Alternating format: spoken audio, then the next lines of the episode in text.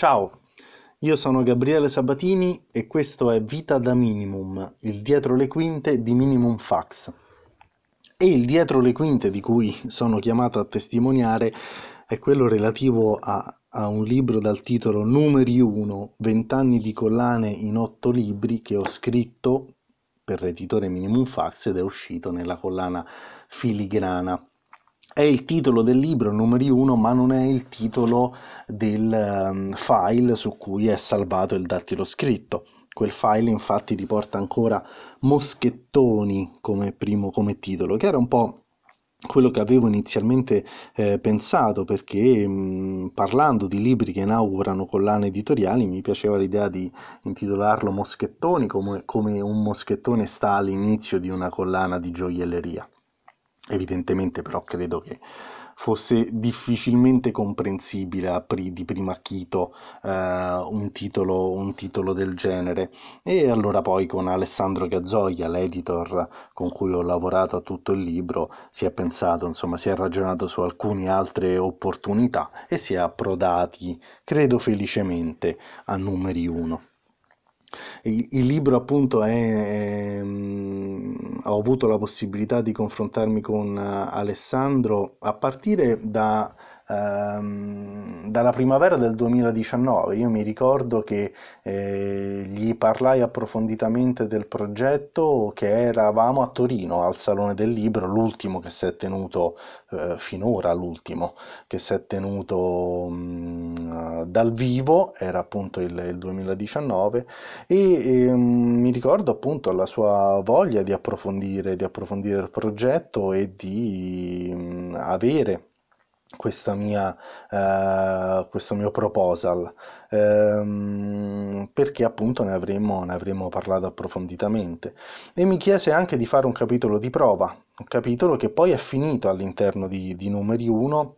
è quello dedicato a Franco Lucentini, ai compagni sconosciuti, che è il libro che inaugura una collana mh, emblematica insomma, della, della, storia dell'editoria, una collana che viene studiata in tutti i corsi, che è I gettoni di Elio Vittorini. Avevo pensato di cominciare con quel capitolo lì un po', devo dire la verità, perché avevo già del materiale da parte quindi mi sarebbe stato facile eh,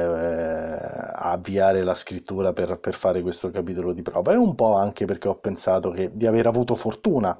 di avere questo materiale sotto mano perché in effetti magari parlare di una collana così nota subito poteva dare un po' il polso di, di quali volevano essere le intenzioni e le ambizioni del libro, che non vuole essere un libro di storia dell'editoria, ma un, appunto un racconto, un, un dietro le quinte come questo che stiamo facendo adesso, un dietro le quinte di alcuni importanti romanzi del Novecento che hanno inaugurato appunto delle collane editoriali. Come spesso accade, il progetto originario era un po' più, era più vasto, era diverso, ecco, diciamo così, rispetto a, a, al libro poi finito, um, perché si partiva dagli anni 30 e si arrivava, nella mia testa, si arrivava uh, fino alla fine degli anni 70, ossia si partiva dalla, dalla nascita della figura dell'editore protagonista fino a ridosso della formazione delle grandi concentrazioni industriali. Mm, nel lavorarci, però appunto sempre in questo dialogo costante con Gazzoia che di cui mi ha eh, meravigliato non l'intelligenza e, e, e, l'acume delle sue osservazioni, quello le, le, davo per scontato che sarebbe successo, ma la rapidità delle sue, delle sue risposte. Gli, mi ricordo che gli inviavo i capitoli ehm, alla, alla sera, magari di domenica, perché io comunque avevo la possibilità di dedicarmici soltanto nel fine settimana e magari il lunedì mattina alle, alle 9 già mi ritrovavo la sua mail eh, con, con, il capitolo editato e con le sue, con le sue osservazioni. Questo ha, ha, diciamo, ovviamente alimentato l'entusiasmo di lavorare a questo libro perché vedevo dall'altra parte una persona prontissima a, a voler accelerare, a voler mantenere vivissima la fiamma la fiamma del lavoro su questo libro. E, um, al di là insomma di queste parole che non ho mai avuto il coraggio di dire a lui, quindi ecco le sto dicendo ora come appunto dietro le quinte emotivo di numeri 1.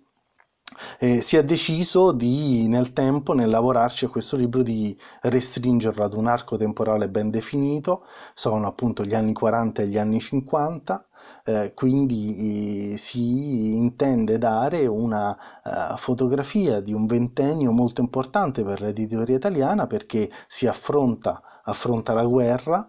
e poi il, la rinascita diciamo, del, del, dopoguerra fino ad arrivare eh, quasi al, al, boom economico e quindi alla crescita insomma, esponenziale del numero di titoli pubblicati. È un periodo di transizione e di affermazione ehm, di molte case editrici, anche di case editrici eh, che prima non avevano mai pubblicato libri di narrativa italiana, come ad esempio la Lenaudi, e che invece comincia a pubblicarli proprio nel 1940. Ehm, conta un'eccezione particolare, numeri uno, anche in questo il confronto con la scelta era stata data dal fatto che eh, alla fine sì, è vero, bisognava trovare una, un filo conduttore eh, solido che era appunto l'inaugurazione delle collane, però insomma non si poteva necessariamente doversi legare a doppio filo a questo, a questo, filo, a, a questo filo conduttore, perdonate il gioco di parole. E, ehm, e, quindi si è scelto di inserire anche Il prete bello di Goffredo Parise, perché è un romanzo che sebbene non inaugura per Garzanti eh, la collana, è però un libro che la stravolge e sto un po' perdendo tempo perché eh, non ricordo il nome della collana di Garzanti che ha come nome invece Romanzi moderni, ora mi è tornata alla mente. Goffredo Parise con Il prete bello è in quel gruppo di libri che eh, contribuiscono a stravolgere la collana da quando Livio Garzanti prende le redini della casa editrice. E allora ci è sembrato interessante, come se fosse una, una nuova rinascita della collana, ci è sembrato interessante inserire anche questo, questo libro ho lavorato essenzialmente sulle lettere editoriali, sui ehm, diari degli autori e degli editori, sugli ehm, atti di convegno anche, che riportano molto spesso le testimonianze eh, di quei protagonisti del tempo, oppure ecco sulle interviste anche che, eh, in cui gli scrittori, gli editori, insomma, gli attori eh, che hanno ruotato attorno a, a, a, quei progetti editoriali e quei libri magari hanno raccontato e ricordato alcuni episodi. Questo ha significato mettere spesso il naso all'interno proprio del lavoro editoriale, che poi è il motivo per cui, il mio motivo personale per cui eh, mi sono voluto impegnare in un'operazione del genere, perché avevo eh, e, e la curiosità di vedere come si lavorava al tempo, proprio in virtù del mio lavoro di editor che ormai eh, faccio da molti anni. E allora per me è stato un godimento vero eh, entrare ne, nelle lettere editoriali di eh, Pavese, di Calvino, di Neri Pozza, di Alberto Mondadori. Mm, sono tutte lettere che eh, consiglio di leggere anche a chi ehm, sta studiando editoria, perché appunto si, si può vedere davvero come pensa un editore, come pensa e come agisce eh, un direttore di collana. Ce ne sono alcune molto divertenti, ma ce ne sono anche di altre che magari sono un po' più tecniche, eh, ma comunque molto utili. Mm, penso ad esempio ecco, ad una lettera che scrive Elio Vittorini a, appunto a Natalia Ginsburg proprio in occasione della formazione della collana I Gettoni in cui il consulente siciliano eh, eh, scrive argomentazioni a favore della nascita di un'eventuale nuova collana che sono argomentazioni commerciali e non necessariamente culturali. Mi piace leggervela e dice i librai da me sentiti si lamentano del fatto che la ragazza di via Flaminia, uscito nei coralli, costi 4 lire a pagina. Il pubblico è disposto, dicono, a spendere molto per un libro scientifico o culturale che resti di consultazione, oppure per un romanzo voluminoso che si presenti sotto la veste adatta a dono dei supercoralli e dei millenni. Ma per romanzetti che considera da leggere e perdere, vuole spendere il meno possibile Credo che il problema dei coralli sia dunque anche di costo. Guardiamolo da tutti i punti di vista e risolviamolo. È una delle lettere che, eh, in cui eh, Elio Vittorini insomma, affronta anche un aspetto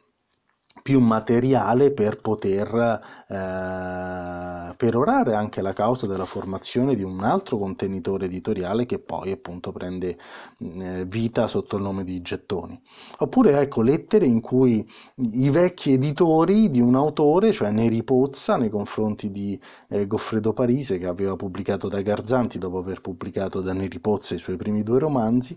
lettere in cui i vecchi editori gli scrivono come se fossero ancora l'editor di quel libro.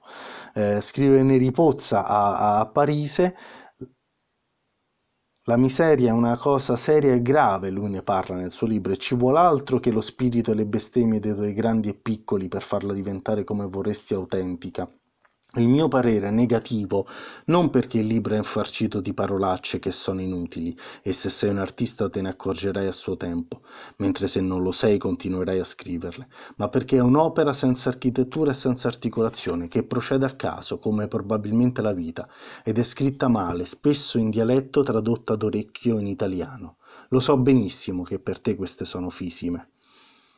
Io mi accorgo solo ora che il tempo a mia disposizione è concluso, quindi vi ringrazio di avermi ascoltato fino a qui e spero di avervi incuriosito su numeri 1 e sui dietro le quinte che esso racconta.